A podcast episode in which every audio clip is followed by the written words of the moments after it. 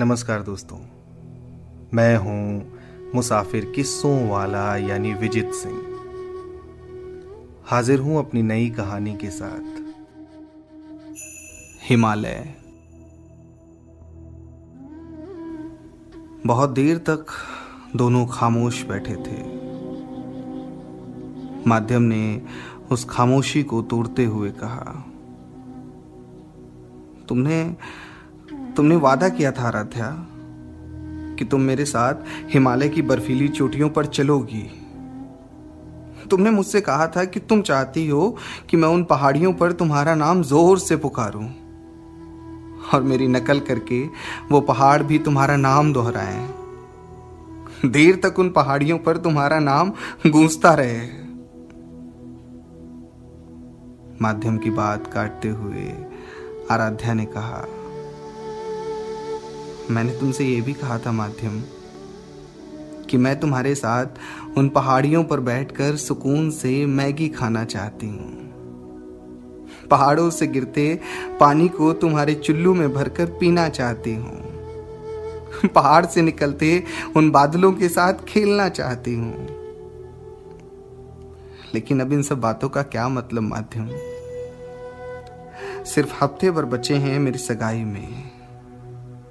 मुझे बिल्कुल अच्छा नहीं लगेगा कि मैं अविरल से झूठ बोलकर तुम्हारे साथ हिमालय घूमने जाऊँ। माध्यम, भावुक और आहत दोनों था। उसने खुद को संभालते हुए कहा, और ये अच्छा लगेगा ना कि मैं सारी उम्र इस बात का पश्चाताप करता रहूँ कि मैं तुम्हें हिमालय नहीं दिखा सका?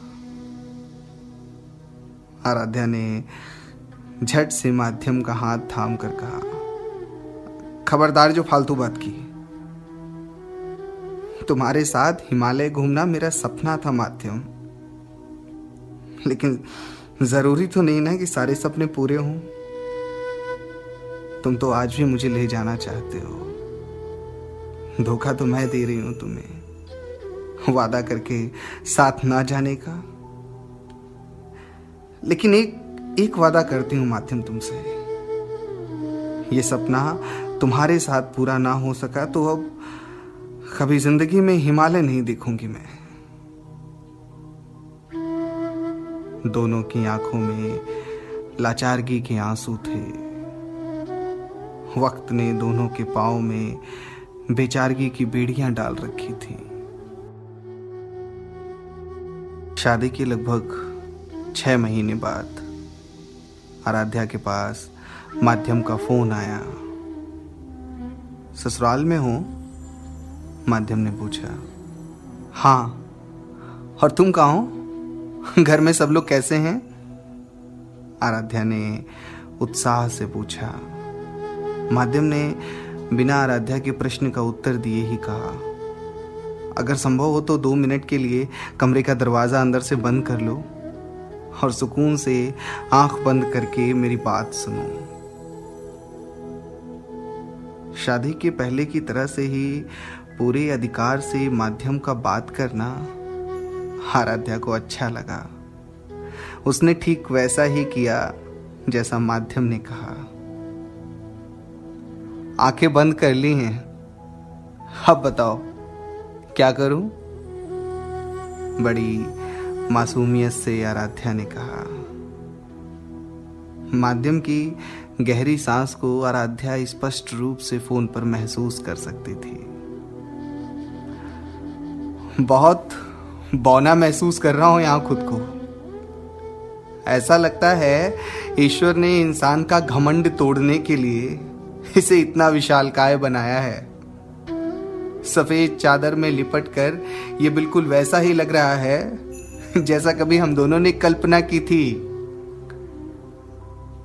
आराध्या ने माध्यम की बात को बीच में ही काट कर भावुक होते हुए कहा, तुम हिमालय पर हो, माध्यम? माध्यम ने झट से कहा, आँख आँख मत खोलना, प्लीज़। मेरे बगल में लाल रंग की शिफॉन साड़ी में कितनी खूबसूरत लग रही हो तुम। सारे पहाड़ घूर कर तुम्हें ही देख रहे हैं। जलन हो रही है इन्हें, मुझे तुम्हारे साथ देखकर। आराध्या, मैं नहीं चाहता था कि तुम्हारा ये सपना कभी अधूरा रहे कि हम दोनों साथ में हिमालय नहीं देख सके। आज अजीब सा सुकून है इस दिल में कि मैंने तुम्हारे साथ हिमालय देख लिया, आराध्या।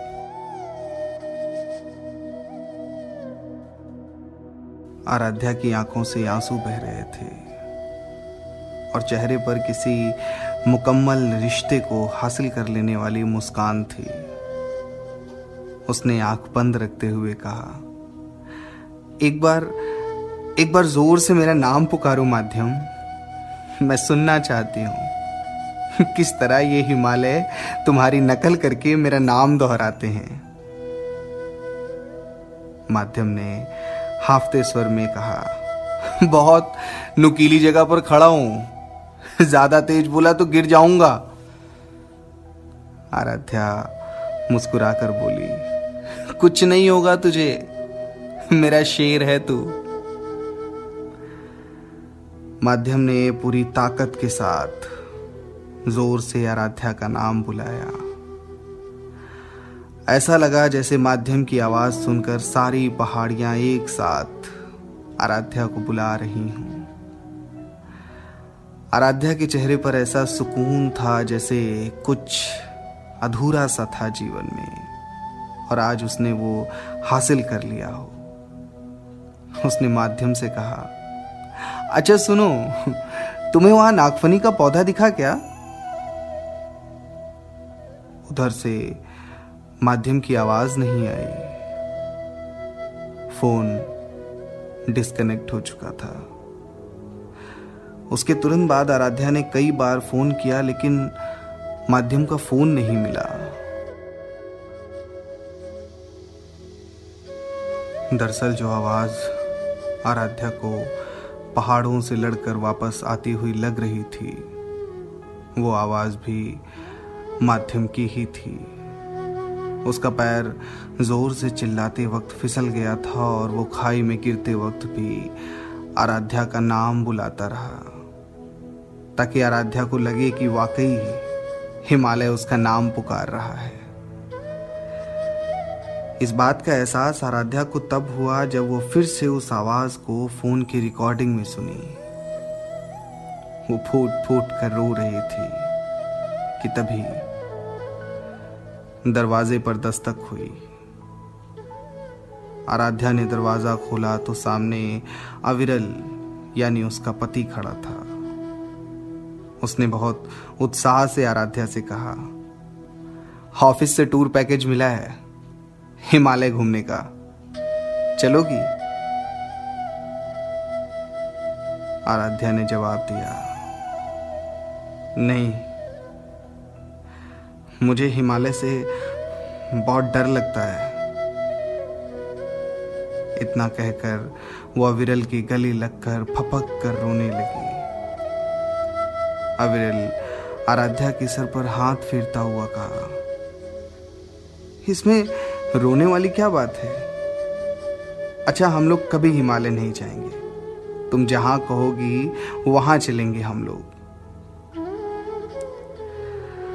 काश काश आराध्या बता सकती है विरल को कि वो क्यों रो रही है आज।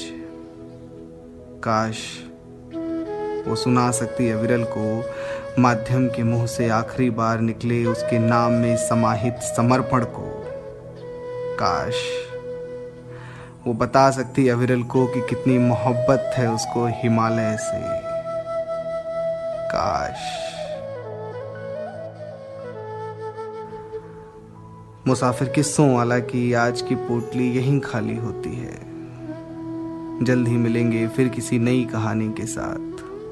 तब तक विजित सिंह, यानी मुसाफिर किस्सों वाला का पिता